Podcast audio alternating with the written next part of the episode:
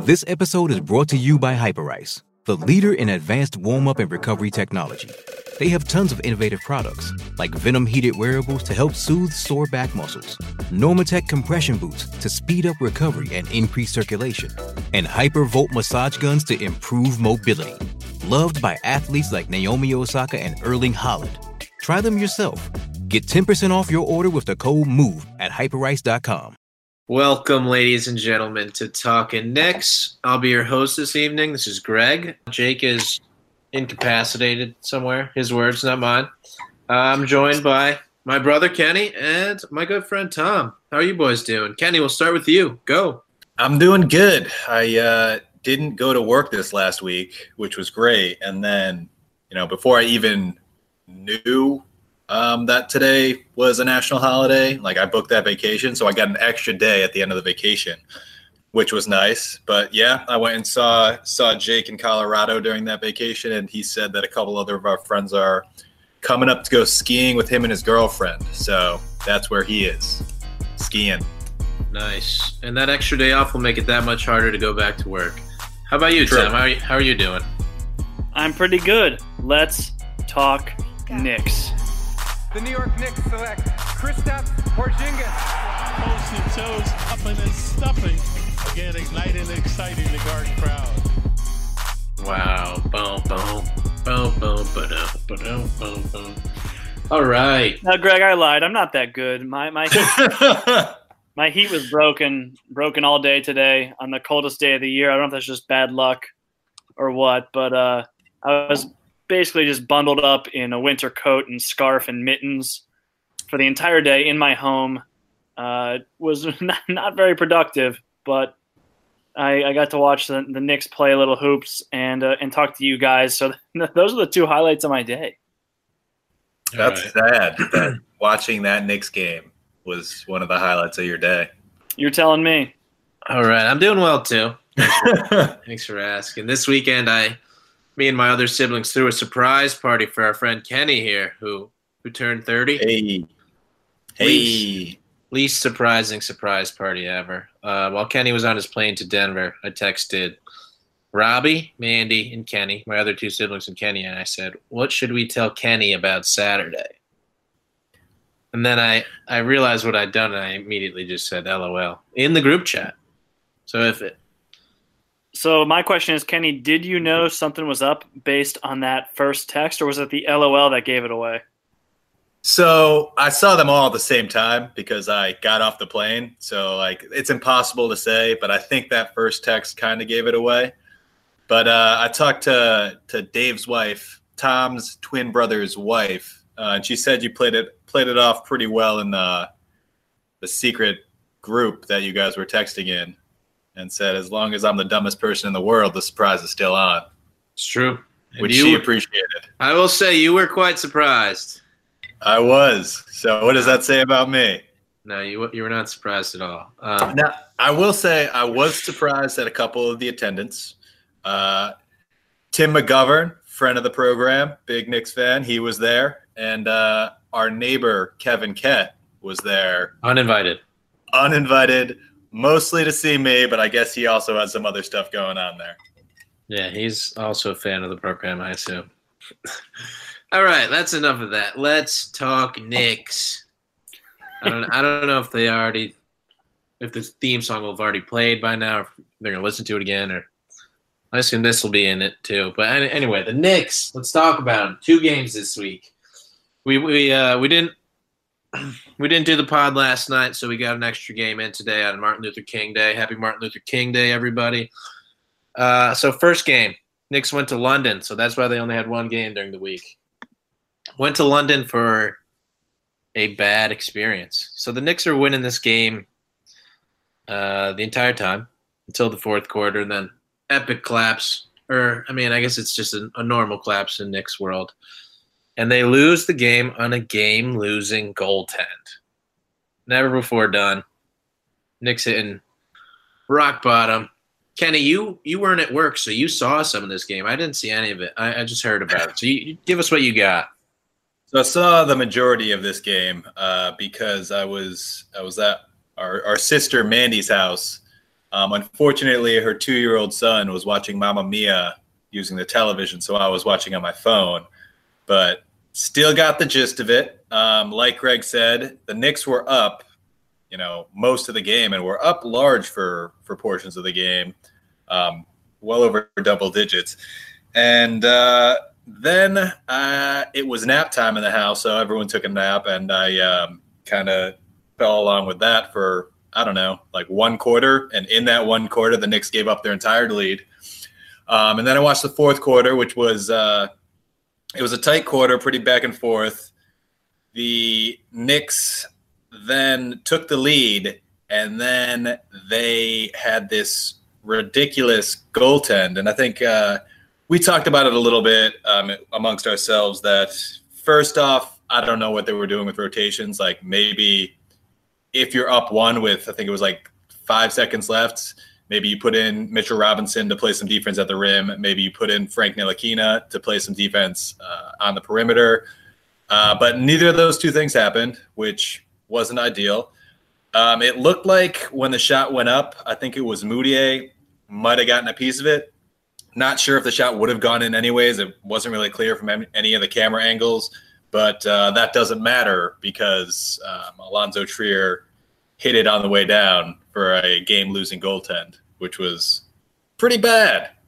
Pretty bad. It's, it's a tough break, Kenny. And like, I. I watched through the first three quarters, saw the Knicks were up 12, and I was like, this game is over. So I flipped on Mamma Mia myself. and I was like, I, I checked the score like halfway through, and I, I was shocked to see. I shouldn't have been shocked, but the Wizards and, and made their comeback.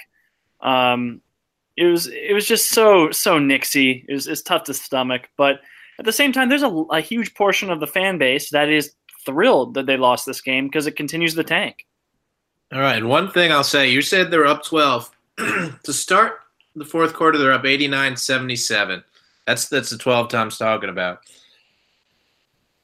And after eight minutes and 45 seconds, the score was 91 to 94. The Knicks had scored two points in eight minutes and 45 seconds. And we're now losing by three. What do you guys think about scoring two points in eight minutes and 45 seconds? Yeah, that's not ideal. Um, you definitely want to score more than two points over an eight, eight minute period. And uh, let me, for, for perspective on uh, all the basketball I watched this week, um, during my vacation, I went to Miami. I watched the Miami Heat game um, play against don't remember who it was, but that was a pretty good game. And then I went. then I went go and watched too many Miami Heat games. The Memphis Grizzlies, I believe. Memphis, Memphis Grizzlies, um, and I, I, might come back to that because there was a couple couple cool things that that happened there. Um, but then I also, when I went to Denver, Jake and I went and watched Denver play Golden State, and uh, Golden State score, scored 51 points in the first quarter of that game. And if you contrast, compare that with, uh, you know, the Knicks scoring two points over an eight minute span in a quarter, like that's why they're better than us. Imagine, imagine if they're, imagine if they were playing each other. Yeah. It was 51 to 2. Yeah. That'd be bad. but I mean, I, th- I think I've, I've been saying it and I've been, been thinking it all season. Like, I, I feel as though, you know, Fizdale has put a much bigger emphasis and he seems to appreciate players who play offensively much more than he appreciates the players that play defensively. And, you know, the problem with that is the Knicks players aren't that good offensively that, you know, they can just completely ignore defense because, you know, occasionally you'll you'll get a quarter where you go out and don't score until there's, you know, four minutes left in the quarter. Yeah, the other problem is that basketball, you have to play both sides. It's not like football where you can specialize, you're on the court and you have to play defense and offense. And the Knicks don't have a lot of guys that can do that. Yep. Not ideal. Yeah. I mean, let's let's let's hop off. I mean, anything else to say about the Wizards game is is bad. But the Thunder game was worse. How about that? So I turned on the Thunder it's game a- today. Was watching it. Knicks just losing by 22 in the first quarter. Uh, I think they got it down to like 13 or low low teens a couple times, but it was never close again. So just a terrible experience. You know, you want to watch the Knicks and have fun, but they they just start the the game losing by twenty, and then you're like, I'm gonna watch the rest of this game. I uh, I guess I don't, I don't know. But anyway, think, no, go for it. What do you got? I think so. I think there were. I mean, there were a couple a couple bright spots. Um, Tim Hardaway Jr. had a efficient scoring night, scoring 23 points on 14 shots, seven of 14 from the field, four of nine from from three. Um, Alonzo Trier, or uh, as Tom learned from Jonathan Macri, Trier, which is what Jake's been saying, and I've been questioning this entire time, but apparently that's how his mom pronounces it. So maybe we'll go with that. Um, he he scored 16 points on eight shots, uh, 10 of 10 from free throw line, and with eight assists and six rebounds, which is which is pretty good for him.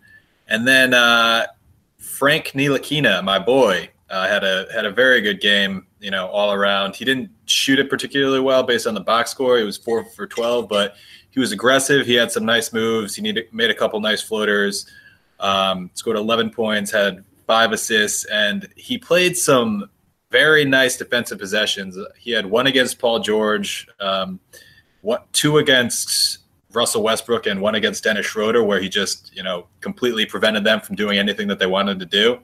Um, and that's something that's really cool to see. We saw that a lot last year. We saw the highlights with him against you know Kyrie Irving and James Harden, and uh, we haven't seen as much of it this year. So to see it, you know, four or five times in one game was uh, was I think a very exciting thing for me personally as I'm a I'm both a Frank guy and I'm a defense guy. So it was Man, it was nice to see. Frank fans are the best because they're the only ones who will get pumped over a defensive highlight, not like a block or a steal, but just sound fundamental defensive slides for 12 seconds and just get amped about that. It's like the James Harden step back for Frank fans. Yeah, and like that's the thing because none of that shows up in a box score. Like there legitimately there were at least four possessions where he played great defense on whoever he was guarding for a possession. And like that changes games and you know, no one can see that in the in the box score because it doesn't result in a steal or anything. Yeah, that's yeah. highlight worthy defense there. I will I just want to nitpick one thing. I watched Alonzo Trier's eight assists um, NBA.com lets you just go back and watch them all in a row. And I would only, I mean, some of those are just straight up, he would throw a pass to the perimeter. And a couple times Frank just beat his guy one on one and they called it a tree Trier assist. I'd say like three of those eight were good passes, which is still a lot for Trier, for Trier but uh, eight so, is a little misleading in my opinion. So Tom, I mean, we we can't, you know, beggars can't be choosers. At this point, as long as the Knicks are getting assists, I'm happy. Um, I was saying that for years about Rajon Rondo. Is that I think his uh, his assists were inflated because he had Ray Allen, uh, Kevin Garnett, and Paul Pierce just catching and shooting. But you know, an assist and assist, so we got to take it, man. I mean, it doesn't sound like this was just catching and shooting. This was just catching and then doing your own thing and then scoring. But I'll take it. I'll take it. I don't care. Greg's characterization is the correct one there. it was like passing into an isolation and getting credit for like someone else's good move. But I mean, yeah, beggars can't be choosers, like Kenny said.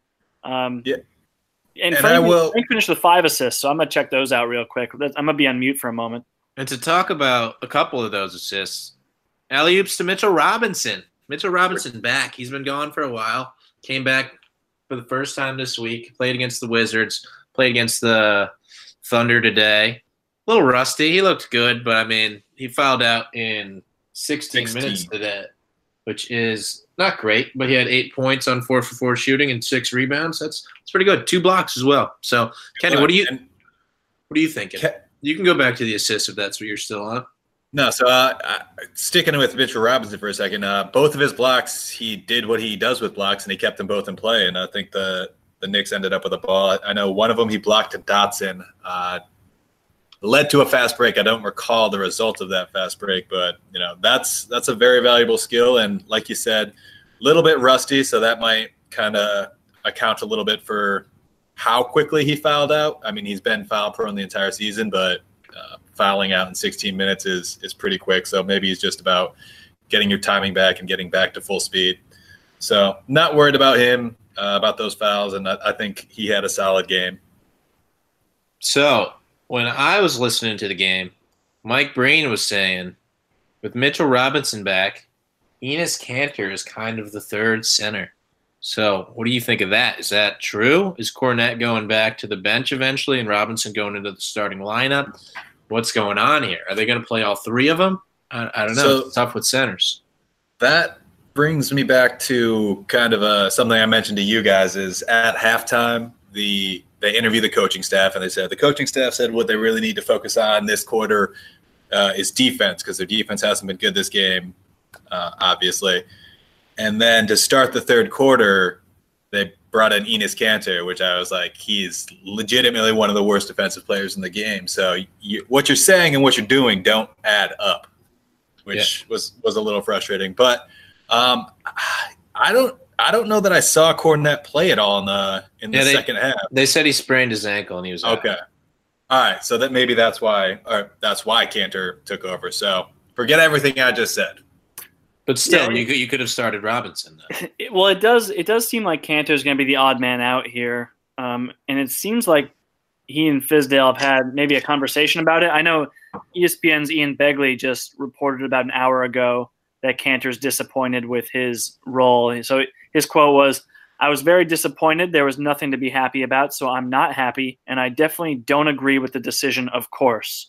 So he's already like I mean, he said a few things to the media about his his uh, discontent with uh, Fizdale's role for him in the offense, and so I'm thinking it's time to just move on, find some find some expiring salary, and just get rid of this guy. Maybe some team thinks that Kanter can help them in the playoffs, uh, but either way, I, I'm I wouldn't even be looking for an asset in return. I know there's been some talk of like Kanter for an expiring and a second round pick, but really just Kanter for an expiring, just to get him out of the rotation would be would would do the trick for me.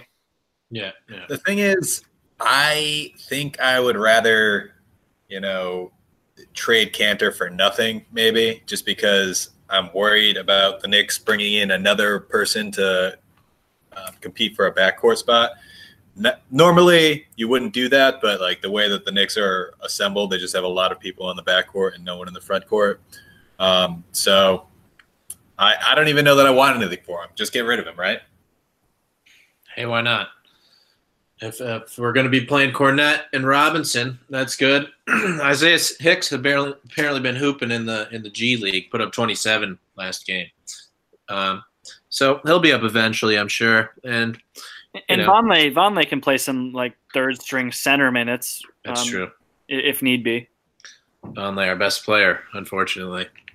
So I think, and I mean, I think what they're what they're probably going to end up looking to do is getting another one of these second chance guys. Um, I know that there's been rumors about the Knicks potentially looking at Jabari Parker, which maybe works a little better, but still, like I want this team to develop some offensive cohesion rather than having you know five guys on this team that I'll go ISO. Where did you read the Jabari Parker thing? I haven't heard that. Uh, I saw that on Reddit that there was rumors that the Knicks had, um, and you know, take it take it as with a grain of salt, just because I haven't heard it from Woj, which is the only trustworthy source in the NBA. Um, but they said that like the Knicks had had kicked the tires on you know starting a discussion about Jabari Parker. Not that it's made it anywhere, but they have inquired about it. All right. I know they were talking about Zach Randolph in, in some capacity at the Kings, but again, you'd, you'd still need some more money to make it make it work. Maybe you throw in Trey Burke. He's got a very low salary. and you could uh, mix and match with some other people. It's all it's all going to happen in the next couple weeks. Trade deadline's February seventh, so hopefully some fireworks start going off. Do you guys expect the Knicks to be very active? I expect something. I don't. I don't know. I I would just assume that that they're going to grab a second round pick from someone. I don't. I don't think they're going to get any player that they like, really. But I Well, think I uh, think they're just going to try to grab an asset that you can attach to Courtney Lee at a later date. Okay, and that's I what I think- was wondering. Is like, do you think they'll be that they're going to try and get off of THJ or Courtney Lee or Lance Thomas? Yeah. Uh, so I think they're they're going to try to, but I think they have to do something else. Like they they just have to clear up the backcourt. Um, I don't even think that, and I don't know if he's injured or, or what the deal is, but I don't even, even think Trey Burke was on today's game roster. Um, and Lance Thomas and Courtney Lee, the two veterans, neither of them saw the floor on coaches' decisions, which you know is a part of their their development move. So, you know, I think at some point they're just going to need to to make some moves either way. But yeah, they're. I think um, Tim Hardaway Jr. is going to be hard to move. His contract is going to be very hard to move. Um, but uh, you know, I, I, think other guys they might have a have an easier time um, unloading. Yeah, I'm thinking that. I'm thinking that everybody's gonna all the big contracts are gonna stick on the team until the off season, and then it'll be easier to move them when everyone has has their cap space and is figuring out what they're doing. Maybe and they'll be they'll be expiring this come the summer. Yeah, exactly. At least Lance and Courtney Lee will. Lance and Courtney Lee, right? Yeah, yeah. Um. Yeah. So if I if I could jump in for just one second, what what I was gonna gonna say earlier on the assist is, um, I think Tom noted that maybe some of the assists were were questionable, um, and it and something that something very random that just bothered me a little bit is afterwards, um, someone during the press conference asked David Fizdale about you know how the second unit played, and specifically he asked him um, about Frank after saying, you know, what did what did you think of the the second unit and how they did, and you know how Frank did. And uh, Fizdale's response was to just say that you know Alonzo Trier had a good game and had eight assists, which was was good for a guy like him, and he didn't really even address Frank. Now I don't know if there's anything there, um, just because maybe he like got part of the answer out and then didn't really um, remember that at the beginning of the question he was asked specifically about Frank, but it bothered me a little bit that he wasn't more, you know, appreciative of of how good Frank's game was, at least outwardly. outwardly.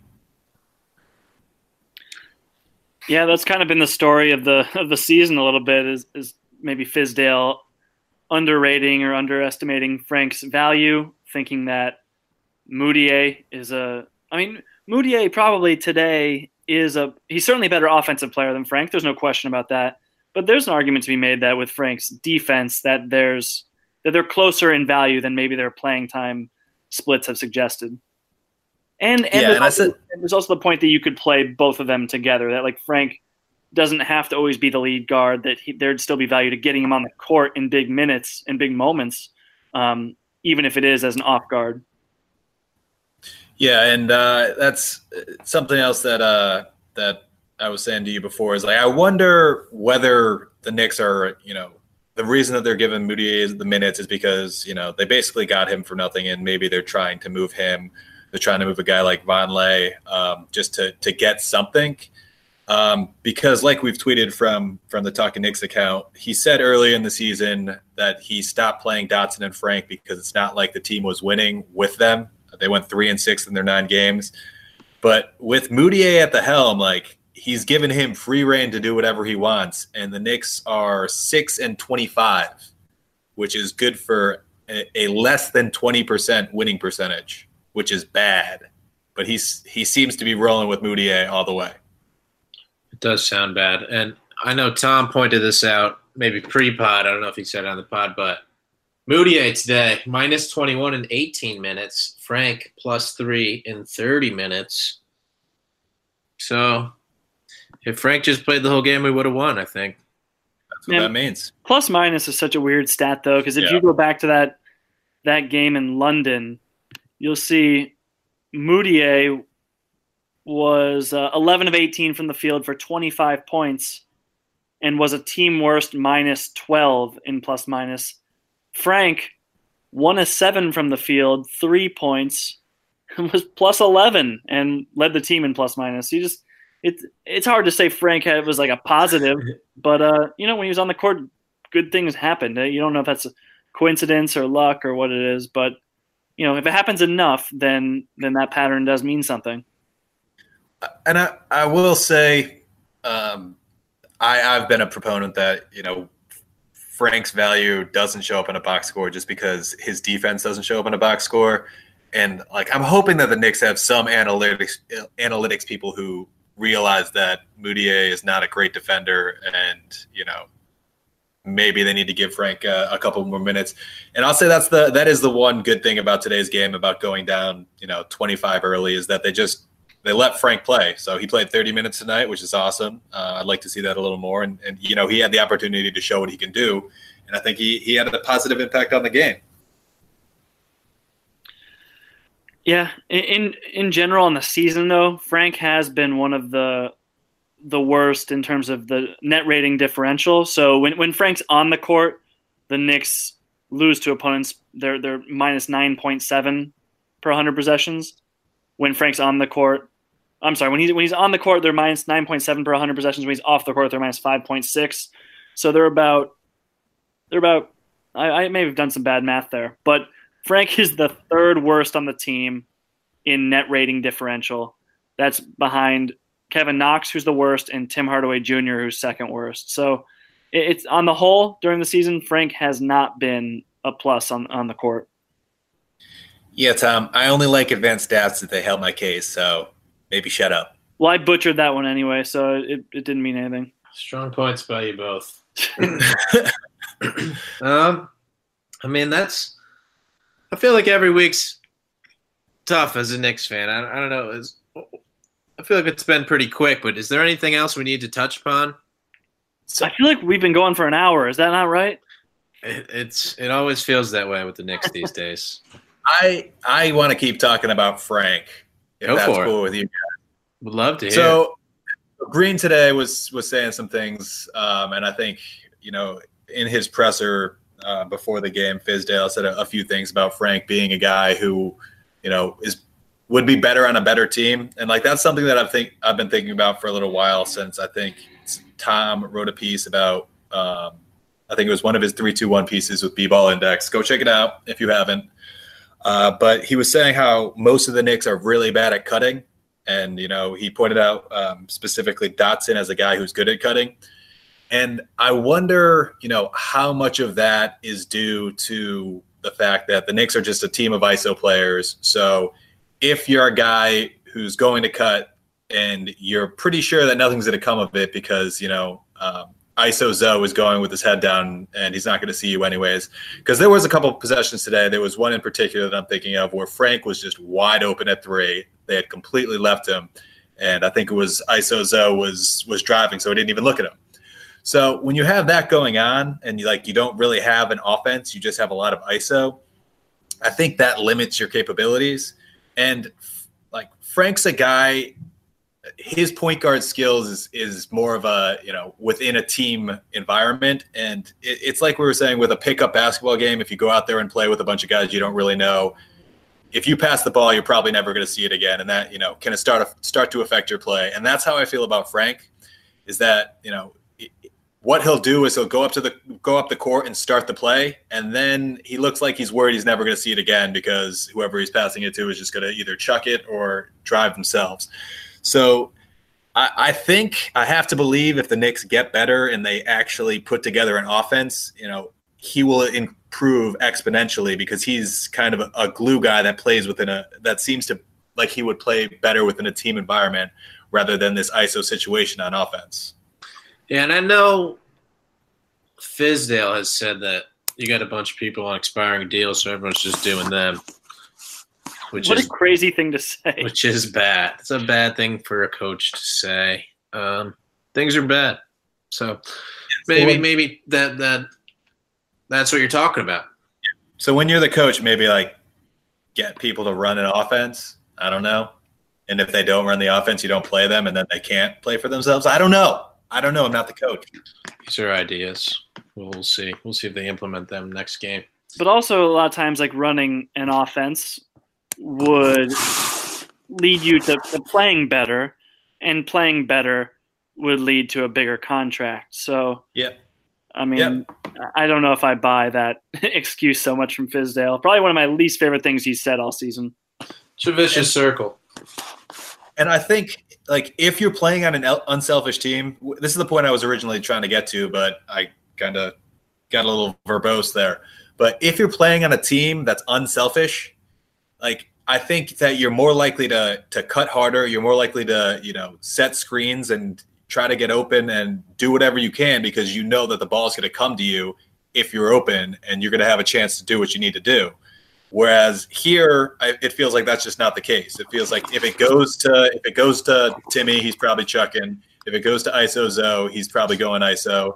Um, if it goes down to down to Kanter, he's going up for the going uh, to post up. Like nothing else is going to happen. So there's no real real reason for you to exert energy on that end of the court anymore. I, mentioned a little bit on the on the Knicks Film School podcast, but I still love the way Hezonja cuts off ball. Like he just, I don't know if it, he just disregards the offense maybe, or he just seems to find the little, the little seams in the defense, and, and his timing is so good. Um, it's the only compliment I ever give Hezonja, but he is probably the best off ball cutter. I know I mentioned Dotson. His thing is he just sprints so hard off screens, which is really important to uh, to shake up the defense a little bit. But um, Hezonja is just a he's a very smart cutter, and I was really hoping that that Frank, when he is off ball, could learn a little something from him versus just standing in the corner. I watched a few plays where the the like set play was just a post up Noah Vonleh, and it was just literally four guys standing around the perimeter as Noah Vonleh went to work, which that's one of the lowest efficiency like just offensive possessions you could think of. But yeah. he actually he made it work a few times, but that does not work in the long term. I know you've mentioned it before, but no Noah's post moves are not the best. Yeah, they are bad. he's a he's a he's a bully. He gets down there and he'll just try to run you over, and sometimes you know he'll throw it up and it'll go in. Sometimes it won't, but it is what it is, and that's I mean, that's just kind of how Hezonja plays. Is like he's just has no conscience, whether whether it's shooting or cutting or whatever. Like for guys who are developing, like a Knox, like a like a Frank Ntilikina, like I think that they're scared of running into, you know, running into space, bringing a double team that you know might mess up whoever has the ball. So I think it's a development point, and I think it's something that's just not, you know, taught enough to, to most young players is is how to cut, how to set screens, how to run off of screens, and like these are all valuable things that that would be good for a coach who is supposed to be known for developing players taught his players how to do. Wow, Fizdale taking a lot of heat on this pod right now. Yeah, just uh, I'm just upset about the whole Mudiay thing still. I mean, I, I know I, I, talked about it before, but on uh, on the Knicks Film School pod I was on, guys. Uh, Macri he asked me what my grade would be for Fizdale, and I gave him a C.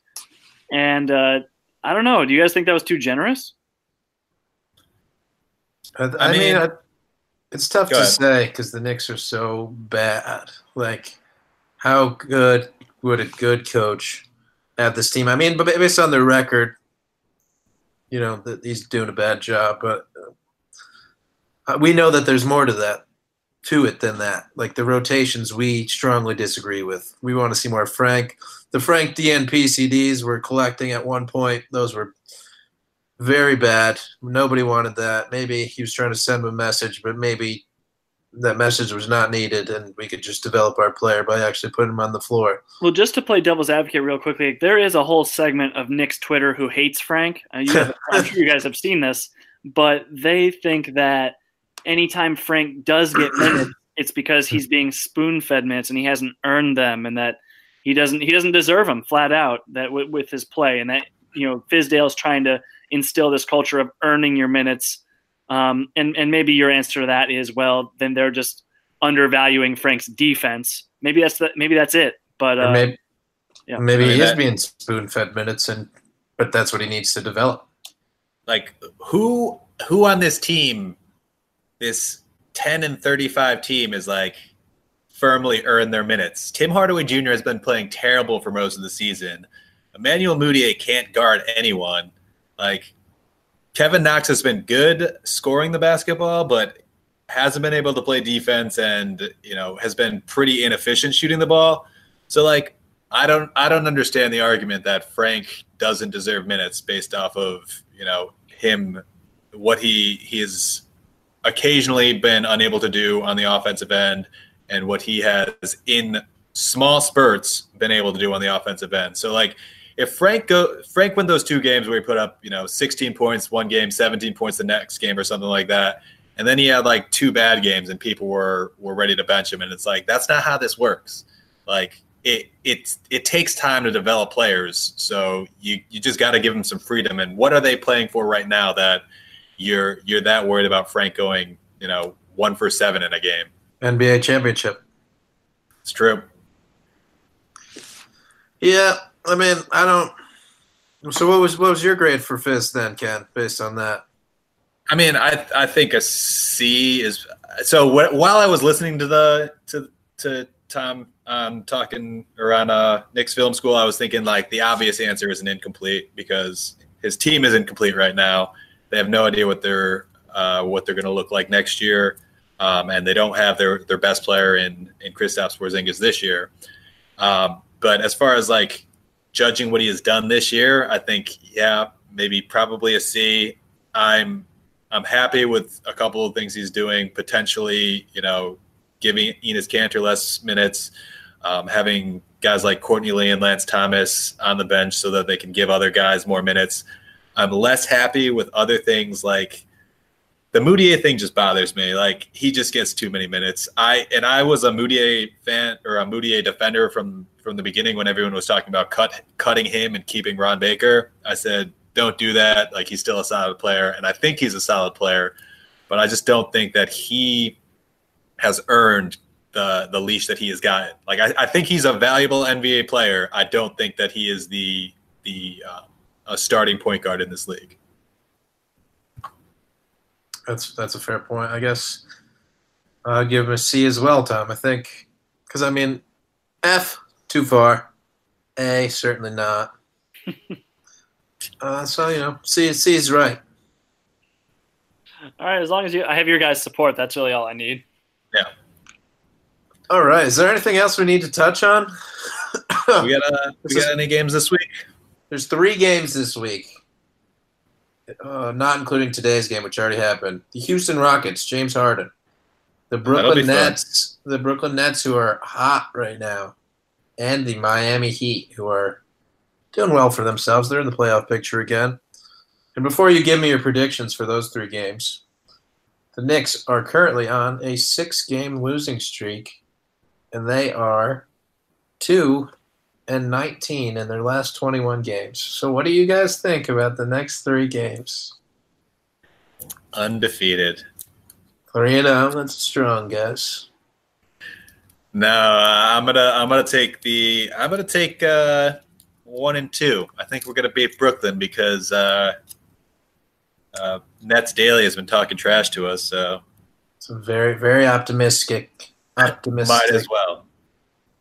it's it's tough when predicting one and two is very optimistic. Yeah.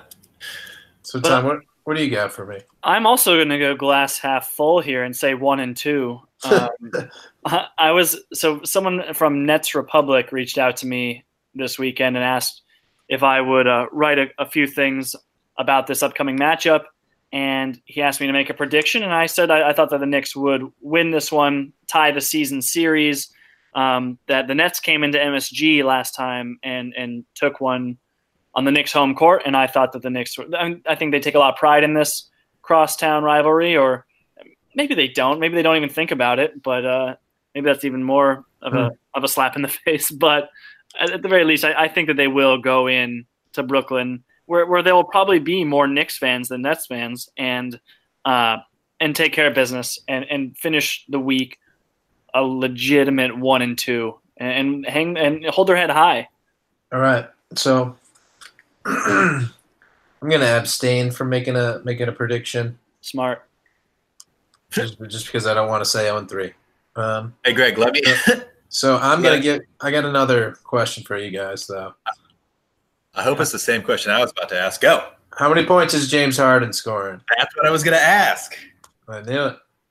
Uh Let's get that I'm gonna- prediction. He has scored 58, 57, and 48 in his last three games. No, 58, How 50, many yeah, has- 58 57, and how many hits he's scored in his last few games against the Knicks. Do we have that information? No. No, All we- right. there'd be no way of knowing that. I mean, we could look it up on Basketball Reference, but I won't. Uh, I will say so. It's going to be a, a Wednesday night game. At Madison Garden. MSG. The lights are on. The celebs are out. Um, yeah, I think he'll probably put up seventy-three. Is that what uh is that what David Robinson put up to win the Yes. the uh, scoring championship? It's something like that. I mean, so James Harden is averaging 35.7 this year. So on an average game, he would have 35.7 points. So I'm trying to remember if it was James Harden, but didn't he have two ridiculous triple doubles against the Knicks that were like Yes. 50 point triple doubles? Yes, he Okay, definitely had a was- 50 uh, point triple double against the Knicks last year. okay, so that's that's what I was looking for, trying to figure out. Um, I think I think his career high is 56 in scoring, so I'm going to go for 57. I think he's going Well, to put up 57. I don't know if you were listening, but I told you his last three games he's had 58, 57, and 40, 48. So 59. Kenny's Sorry, 59. I'm looking at some old information. All right. Yeah. And in his last game, the Vegas over under on his points was 41, which was a, a record. So I'm I'm going to use that 41 as an over under. I'm going to take the over. This next team is not good at defense. So I think we're looking at another 48 or I think I I, have new- undersold him at 73. I might I almost upped it just now, but I'm going to show some restraint. Um, no, I, I do think he'll get he'll get into the 60s though. I think 61 is uh is reasonable. Who, who's going to guard So- him? Who's going to guard him? so- Frank, Vonleh, Mudiay. uh, Uh, so I, I typed in to Google James Harden career high, and that's where I came up with that 56 number. But now I'm seeing he had like a 60 point game against the Magic last year, so I don't even know. But whatever his career high is, his new career high is going to be tomorrow night. double double it. Double yeah. it. Take it, double it. All right. Well, I think that's all we got for today. Let's go Knicks. Um, you can Listen, subscribe, rate us, five star reviews, read Tom's articles. read Tom's articles. He read through the B-ball index and he tweets from his account at, at Tom Piccolo, maybe. I think, it's, I think it's Tom underscore Piccolo. I don't tweet a ton, but I'm getting a little more into it lately. but you tweet Um, out the articles, I, d- I definitely tweet out the articles. Very self promotional account. and that's what it's about these days. All right, I think that's all we got for you. Let's go Knicks. Uh, also, just uh, just tweet at Jake and let him know that he sucks. All right, let's go Knicks. Next Mixtape.